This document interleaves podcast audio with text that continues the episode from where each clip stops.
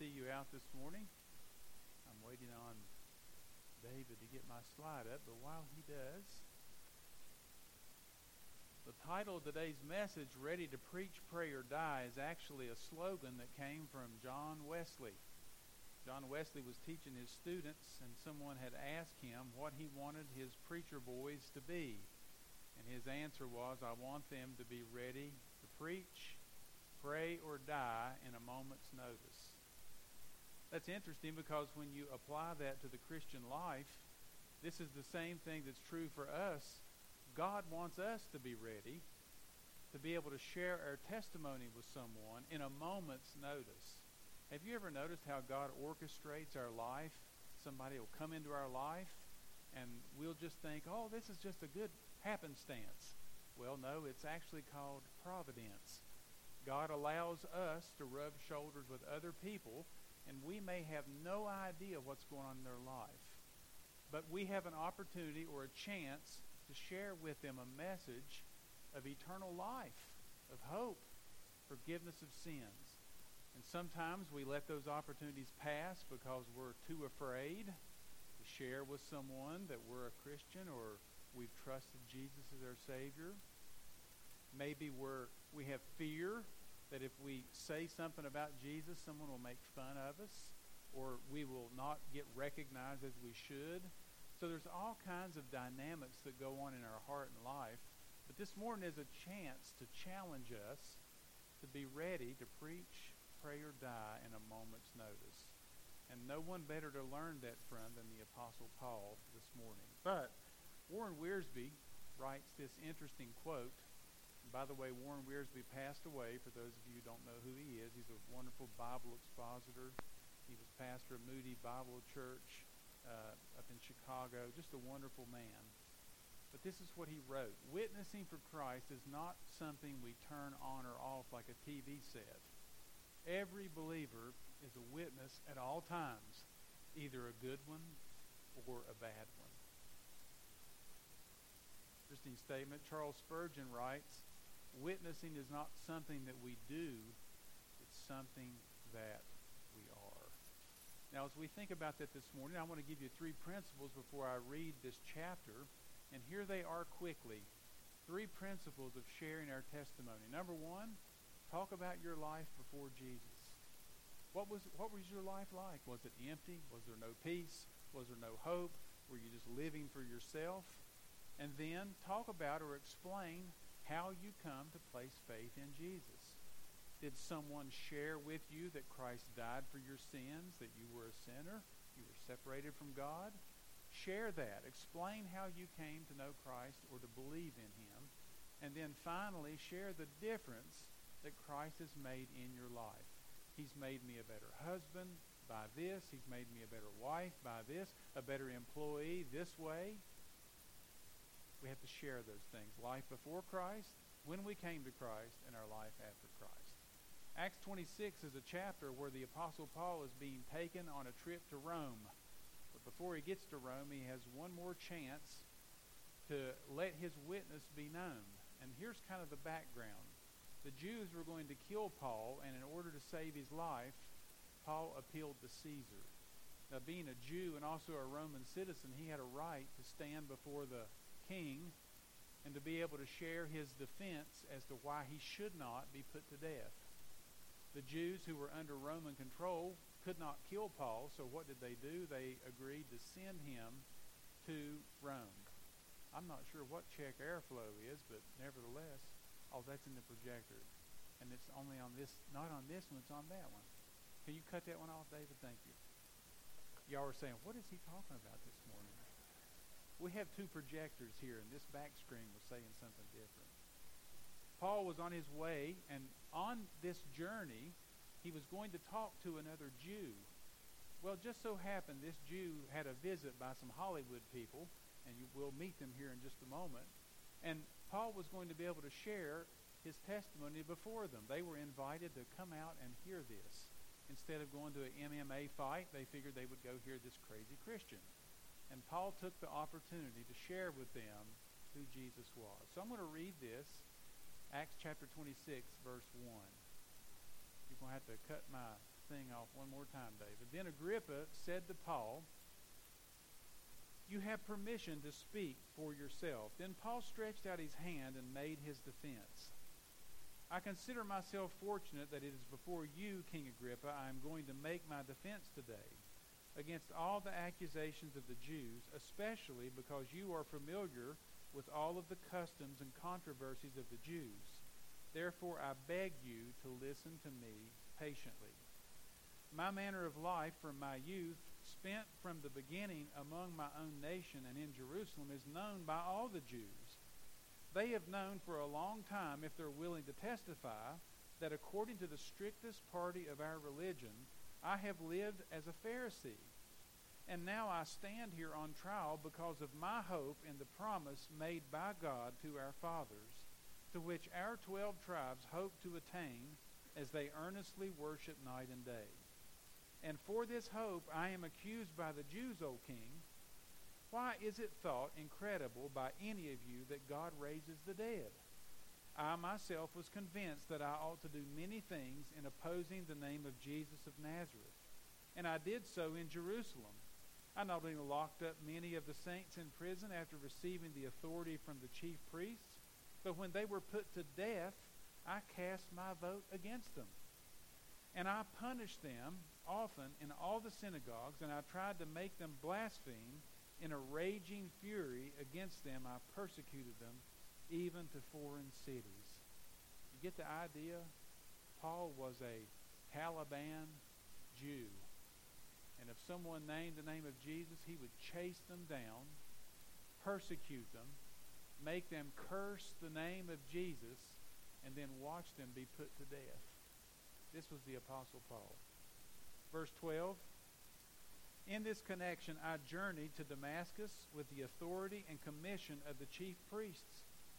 At midday, O king, I saw on the way a light from heaven, brighter than the sun, that shone around me, and those who journeyed with me. And when we had all fallen to the ground, I heard a voice saying to me in the Hebrew language, Saul, Saul, why are you persecuting me? it is hard for you to kick against the goads. And I said, Who are you, Lord? And the Lord said, I am Jesus, whom you are persecuting. But rise and stand on your feet, for I have appeared to you for this purpose, to appoint you as a service and a witness to the things in which you have seen me, and to those in which I will appear to you, delivering you from the people and from the Gentiles to whom I am sending you to open their eyes so that they may turn from darkness to light and from the power of Satan to God, that they may receive forgiveness of sins and a place among those who are sanctified by faith in me. Therefore, O King Agrippa, I was not disobedient to the heavenly vision, but declared first to those in Damascus, then in Jerusalem, and throughout all the region of Judea, and also to the Gentiles that they should repent and turn to God, performing deeds in keeping with their repentance. For this reason, the Jews seized me in the temple and tried to kill me. To this day, I have had the help that comes from God, and so I stand here testifying, both to small and great, saying nothing but what the prophets and Moses said would come to pass that Christ must suffer, and that by being the first to rise from the dead, he would proclaim light both to our people and to the Gentiles. As he was saying these things in his defense, Festus said with a loud voice, Paul, you are out of your mind. Your great learning is driving you out of your mind. But Paul said, I'm not out of my mind, most excellent Festus, but I am speaking true and rational words. For the king knows about these things, and to him I speak boldly. For I am persuaded that none of these things has escaped his notice, for this has not been done in a corner. King Agrippa, do you believe the prophets? I know that you believe. And Agrippa said to Paul, In a short time would you persuade me to be a Christian? And Paul said, Whether short or long, I would to God that not only you, but also all who hear me this day might become such as I am, that is, except for these chains. Then the king rose, and the governor, and Bernice, and those who were sitting with them. And when they had withdrawn, they said to one another, This man is doing nothing to deserve death or imprisonment. And Agrippa said to Festus, This man could have been set free if he had not. Wow. What a chance, what an opportunity to share his testimony. And the Apostle Paul did exactly that. Now, as we learn some principles from Paul's sharing his testimony, what are some things you can write down in your mind about you sharing your own personal testimony before we dig into this passage? Well, first of all, if you want someone to listen to you, you've got to make it personal. Don't tell them what happened in this person's life or this preacher on TV or this person. Tell them what happened in your life. Second, keep it short. Do you know that most people say that you should be able to share your Christian witness in two to four minutes and be effective? Don't preach to them. Don't make it long. When people start going like this, then you know you went way too long. Get to the point. Keep Jesus at the center. Please, when you witness to people, don't even say the word church do yourself a favor. The church doesn't save people. Jesus does. Instead of saying, why don't you come to church with me? Now, we want that. Why don't you say, why don't you let me tell you what Jesus did in my life? Because let me tell you what we've learned and are learning. People have had very bad experiences with church. Because church can mean anything and everything. Keep the church out of it. Keep Jesus right at the center because he is what it's all about. And then finally, use the Word of God. Use God's Word. Find one or two verses that you can quote about how when you believe on Jesus, you, you receive the gift of eternal life. Memorize those verses and be able to quote them back. He that believes on the Son has life. He that does not believe the Son does not have life, but the wrath of God remains upon him. Learn powerful verses like this. This is exactly how Paul laid it out. Now, Charles Spurgeon wrote this, Never for fear of feeble man restrain your witness. If anyone had a reason to be afraid, it was Paul he was standing here before a king who could have possibly made Paul's life miserable. Paul, instead of fearing man, feared God much more. So, what are some truths that we can learn from Paul's life about the great commission that God gives to us? Now, I want you to stop for a minute. I want you to let this sink way down deep in your heart. If any person is ever going to come to faith in Jesus, it's going to be because another person shares with them. It's not going to be by angels. It's not going to be by a supernatural phenomenon. They're going to have to hear the Word of God from another person made in God's image. That's God's plan. God saves us so that we will share our testimony with other people. And we are all responsible for that. And that doesn't just mean pastors, that means every person, every believer in Jesus is responsible to share what Jesus has done with us. You are my witnesses. You are to go. The believers shared their faith. The very first thing that we do in this co-mission, by the way, what is a commission? You could look at it one of two ways. A co-mission can mean a joint operation. God working with us. That's kind of what he said in Matthew when he said, Go into all the earth, for I will be with you until the end of the age. He's there. He's with us. He's in our testimony. And he doesn't want us to be afraid. Notice in verse 18 how Paul is given the commission and what Jesus promises that he's going to do through him. In 18 he says, that I am going to deliver you from your people and from the Gentiles to whom I am sending you, first of all, to open their eyes. To open their eyes.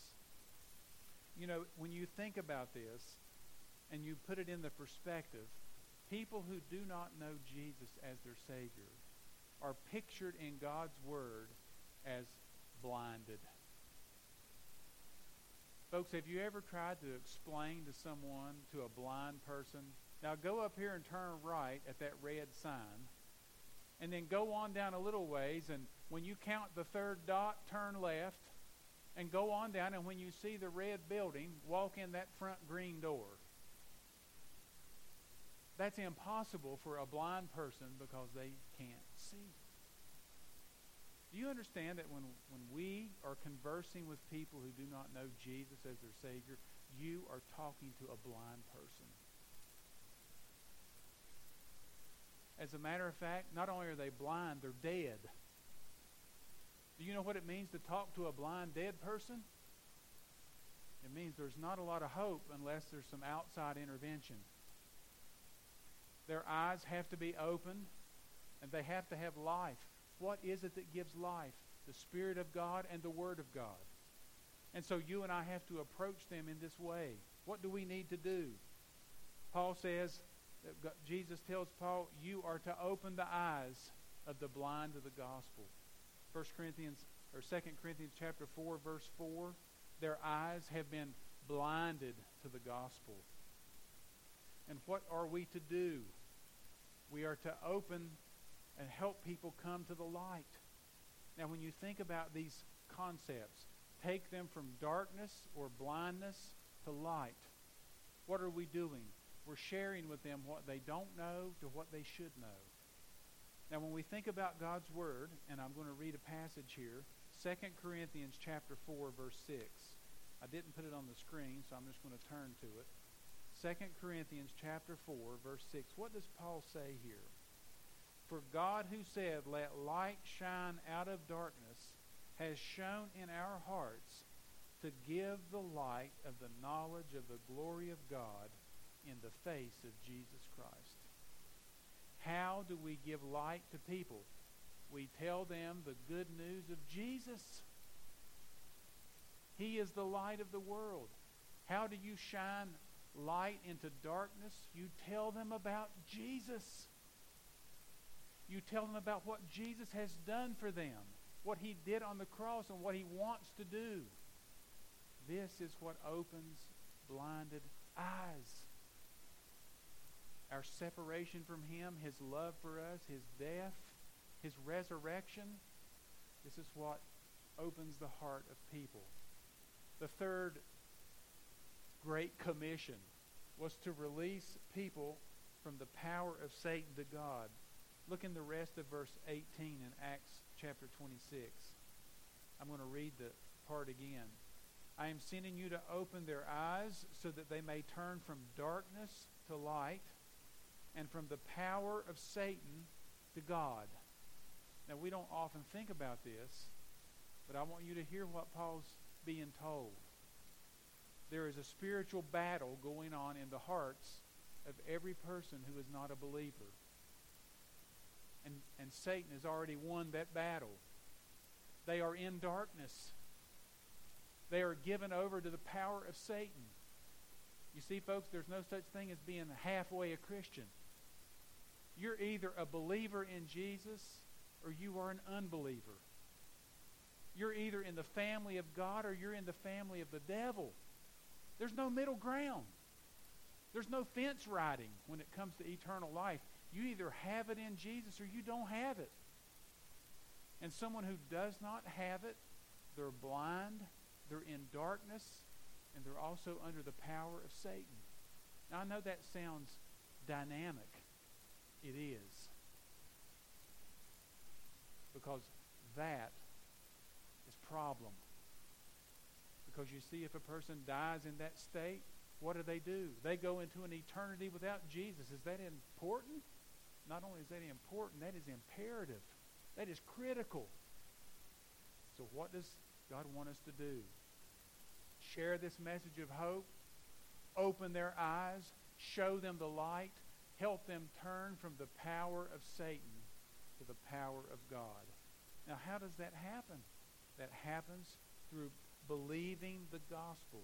John chapter 8, verse 44, Jesus told the Pharisees, You are of your father, the devil. So, how does a person come to the light and go to God's power? They believe the gospel of Jesus. Listen to the fourth commission. They are to experience the forgiveness of sin. Look at what he tells them to open their eyes so that they may turn from darkness to light, from the power of Satan to God, and that they may receive forgiveness of sins. You should underline that in your Bible that they may receive forgiveness of sins. You know, back in Acts chapter 2, verse 38, I'm going to take you on a little journey here. What was the message that was preached that caused people to go from darkness to light? Peter is preaching here on the day of Pentecost, and he says, uh, verse 38, Peter said to them, Repent and be baptized, every one of you, in the name of Jesus for the forgiveness of your sins, and you will receive the gift of the Holy Spirit. Acts is a transitional book. This was the first time that the gospel was being brought to the Jew. And here the Jew had to have a sign. And so, what was Peter preaching to them? Believe on Jesus who you crucified. And what is the result? You will receive forgiveness of sin. There's also other passages, chapter 5, verse 31. Notice how this one is worded. Peter's preaching again. God exalted him, Jesus, at his right hand as leader and Savior to give repentance to Israel and forgiveness of sins. What is the great issue that keeps man in darkness? Unbelief, not believing that Jesus died in our place and died for our sins, and that we must have our sins forgiven. But when we believe that message, when we share that message, we give people an opportunity to believe. That is critical. It's critical. And then finally, Jesus tells Paul read it again, y'all say, I'm getting tired of hearing that. Well, I'm sorry. Delivering you from your people to open their eyes so that they may turn from darkness to light, from the power of Satan to God, that they may receive forgiveness of sins. Listen to this wonderful truth. And a place among those who are sanctified by faith in me. We would call this Not only are you forgiven, but you're placed in God's family. And when you're placed in God's family, you have full inheritance rights to the privileges and the blessings of God. Now, if I were you, I would circle that. I would write Ephesians chapter 1, Colossians chapter 1, and read the riches that you have in Jesus. Well, as a matter of fact, I'll just read them to you. Ephesians chapter 1. What does it mean to have a place among those who are sanctified by faith? Listen to what Paul says in Ephesians 1. Blessed be the God and Father of our Lord Jesus Christ, who has blessed us in Christ with every spiritual blessing in the heavenly places, even as he chose us in him before the foundation of the world, that we should be holy and blameless before him. In love, he predestined us for adoption as sons through Jesus, according to the purpose of his will, to the praise of his glorious grace, with which he has blessed us in the beloved. In him we have redemption through his blood. You know what redemption means? It means the price that needed to be paid for your sin was paid. We have the forgiveness of sins according to the riches of his grace, which he lavished upon us in all wisdom and insight, making known to us the mystery of his will according to his purpose he set forth in Christ as a plan for the fullness of time to unite all things in him, things in heaven and things on earth. We have a share in that. Paul was to go tell the Gentiles, not only is there forgiveness of sins, but you have a place in my future plan other saints in Jesus Christ. Wow. What a message. Now, let me ask you a question you and I on a great commission here in America today? are people that we walk around every day walking in blindness. You know, Erwin Lutzer wrote a book, if you don't have it, you need to read it. It's called No Reason to Hide. Lutzer gives about nine principles that the American church and culture is facing today and how our nation is in darkness. Listen to what he says. And these are the titles of his chapter. Christians had better surrender, sink, or swim because you and I are in a culture that is where we are being blown out of the water. We don't know what to do. It's finally coming a time when you stand for Christ, you're going to pay for it. It's going to cost you to be a Christian. And Lutzer says there's no reason to hide. Don't be ashamed. Will we be intimidated by collective demonization? In other words, are you willing to stand for Christ even when it costs you to be rejected by other people? Are you willing to stand for Christ even when it means you won't get a promotion? You won't get a raise? Because when you stand for Jesus, you won't do what's wrong. It'll cost you. Lutzer says, get ready for it, and there's no reason to hide. Will we expose the greatest lie that our, is our nation's most cherished delusion? What is that? That there's no truth and we are God. In other words, whatever I think is true is true, and it doesn't matter about anybody or anything else. Lutzer said that is our nation's most cherished lie. We are God. And then he talks about our nation. Will we encourage unity or create division by promoting diversity, equity, and inclusion? By the way, you should read this chapter. The book is worth it for this one chapter. And here's Lutzer's point our nation and culture is so blinded to equity, diversion, and inclusion that every time you hear those words, instead of hearing uniting, you should hear division. Because equity, inclusion, diversity does not bring unity. As a matter of fact, those three doctrines that are being pounded in the brain of every person are dividing everything that Jesus died for. And yet today, if we don't swallow it, smile, and promote it, we are in trouble. Let me tell you something, folks. Our nation is in trouble. Our systems of education are in trouble because when this is promoted and pounded, it absolutely fights against the gospel. Absolutely. Better watch, I'll get off on that trail. Lutzer also talks about can we take steps to move beyond racism, stolen land, and collective guilt? In other words, am I responsible? Were the founding fathers this or that? How do you deal with that issue? You don't erase it. You don't tear things down. You address it and you learn from it and you improve.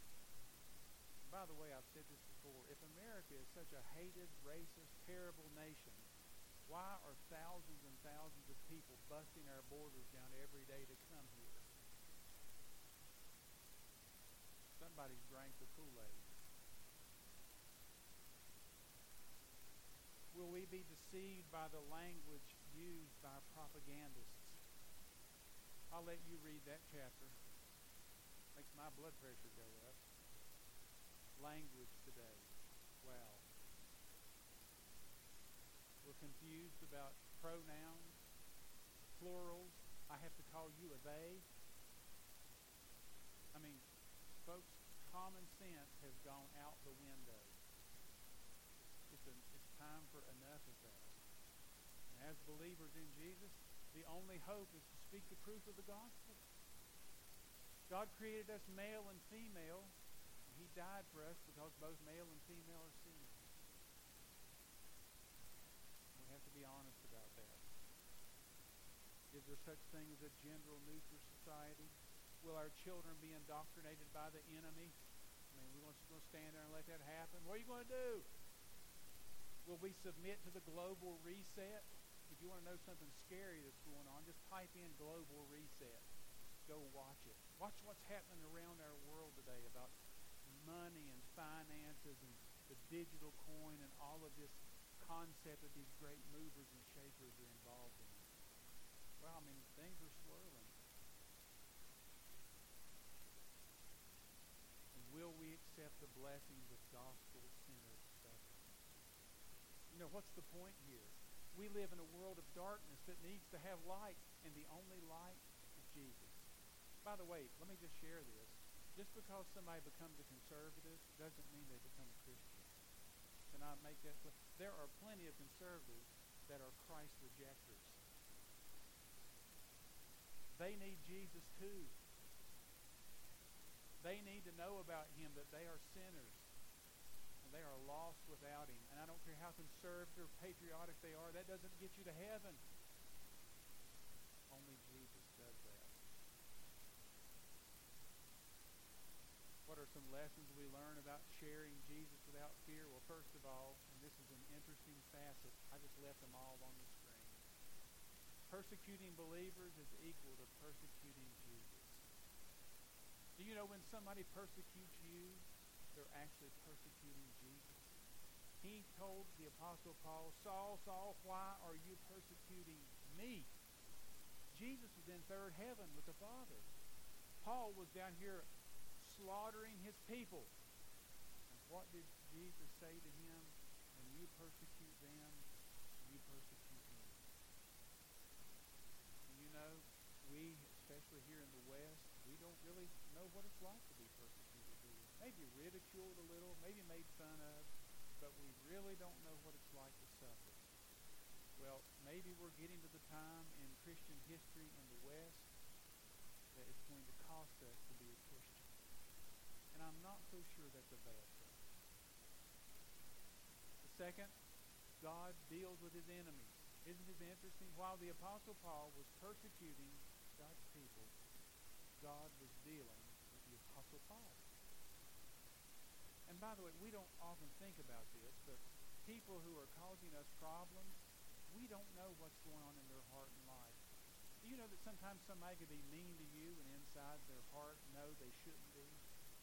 Sometimes somebody can do something to you and they are being convicted internally because they realize they should not be doing that, but they're doing it anyway. I actually heard somebody say one time when they were being mean to a Christian, you know, it's hard to be mean to somebody that's that nice. I, I kind of feel bad for being mean to them. So true. God deals with his enemies The third thing that we learn is religion must be exchanged for salvation. You know what Paul says in Philippians chapter 3? He says, you, you want to know something? He, he told Agrippa and Festus and Bernice, I was a Pharisee. I was one of the most religious of the religious. In Philippians, he talks about his pedigree. He was a Benjamite. The first king in Israel came from the tribe of Benjamin. They were known as one of the greatest tribes. Paul said, I was them. As to the law, I, I was blameless. When people looked at me, they thought I was just stellar. And he goes all the way down his list about being a Hebrew and this and that. And Paul gets to the bottom and says, you know what? Everything I thought in life gave me accolades toward God was nothing but a pile of barnyard rubbish. That's what he said. You know what's in the barnyard? If you don't, go to a barn and look. And Paul said that's what all of my religion was. It was nothing but a barnyard. And you want to know what I count all my religion? Barnyard. And I counted all that because in Jesus Christ I have received the righteousness that matters. And Paul realized it wasn't his religion that brought him righteousness. It was his relationship with Jesus. That is what gave him righteousness. And Paul wrote in 1 Corinthians chapter 1, verse 30, He is our wisdom, our righteousness, our sanctification, our redemption. Jesus is. When you have him, you have that. You have to get rid of the religion The next lesson we learn is God's ways will never be defeated. Paul, Saul, Saul, why are you are kicking against the goad? Why do you kick against the goad? By the way, do you know what a goad is? I mean, I should have brought my goad is a long stick with a big sharp point on it. And imagine me standing behind, you know, an animal, and when the animal doesn't want to go, I goad it. And when it goes to kick me, I put it down there and put it right on its foot. You ever tried to kick against something sharp like that? It doesn't feel very good. What did Jesus ask Paul? Why, why are you hurting yourself? You're kicking against my goad, and your flesh stronger than my goad. And you're going to break. God will win. And let me share something with you, folks, especially in witnessing to people. First of all, you don't know what God's going to do in your heart. God makes take the toughest, hardest person that you think it's so impossible for them to believe the gospel. You might share Jesus with them, and God might break them in pieces. I have personally witnessed this in my life. As a matter of fact, on one occasion, I can remember witnessing this, thinking to myself, "Are you sure you're actually believing?" totally, totally unexpected. Very, very rough man. Shared the gospel and he believed. And I almost had the question, are you sure that you, you're believing? I mean, know, I just want to make sure. He, he was explaining to me later, he said, I don't know what was going on in my heart. He said, when I heard that about Jesus loving me, he said, something just happened inside of me. I, I can't explain it. He said, but I knew I needed it, and I knew I wanted that. I'm going to tell you something, folks. God's ways will not be defeated. When you read through the book of Acts, Jesus would send Paul into certain cities, and he would tell him, I have many people there. Go. So Paul would go there and preach, and those people would come to faith in Jesus. Paul didn't know that. Jesus did. You don't know. I don't know. But what we do know is we're witnesses and we're to share our testimony. Look at what Paul did. God's ways will never be defeated. And then when we share our faith, oftentimes we'll be misunderstood. What did Agrippa say to Paul? Paul, much reading has made you mad. Paul, you're crazy. I mean, you, you flipped your lid. Have you all ever had family members say to you, "You're getting a little too religious now"? That the church is the church thing is just you're getting a little too religious. You need to settle down, come back to reality, come back to life. You've never had that in your family, and you're blessed. But others have had that. As a matter of fact, sometimes people think we're crazy when we tell them about Jesus dying for our sins, believing on Him for eternal life. They think we're crazy. And you know what? Agrippa told Paul, Paul, I think you're mad. I think you've lost it. And, and Paul says, oh, no. No, I'm not mad, Agrippa. And you know exactly what I'm talking about. You see, Agrippa had ties into the Jewish faith, and he was over the land in Israel when Jesus rose from the dead. And that's why Paul could say, don't give me that. You know Jesus rose from the dead because you were there when it happened. This thing wasn't done in a corner.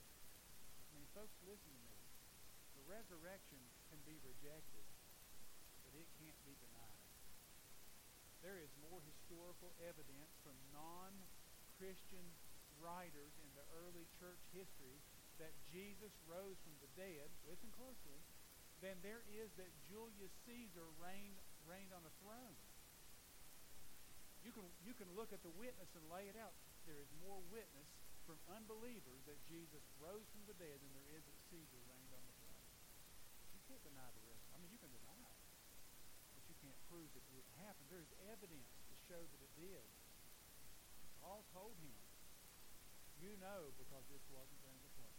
So when we share our faith, Paul says sometimes we have to become a fool for Jesus. The, the last thing we need to remember is God can turn a persecutor into a preacher. Like you.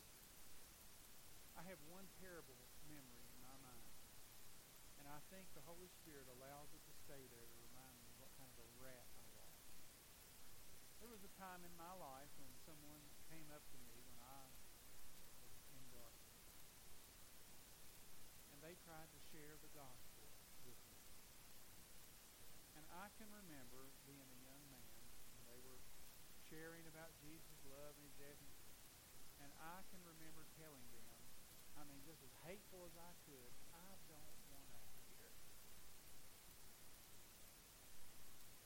And I mean, I hurt that person's feelings because I wasn't very nice. Yes, that's your pastor. I know you're not like that, and you never would. I've often told you many times if you knew who I was, you wouldn't listen to me, and if I knew who you were, I wouldn't speak to you. That's the fact. And the Holy Spirit allowed that to be burnt in my heart to show me the truth that God can even turn a persecutor into a preacher. He did it to Paul. He's done it to hundreds of other people. And there was even a time in my life that I was that way.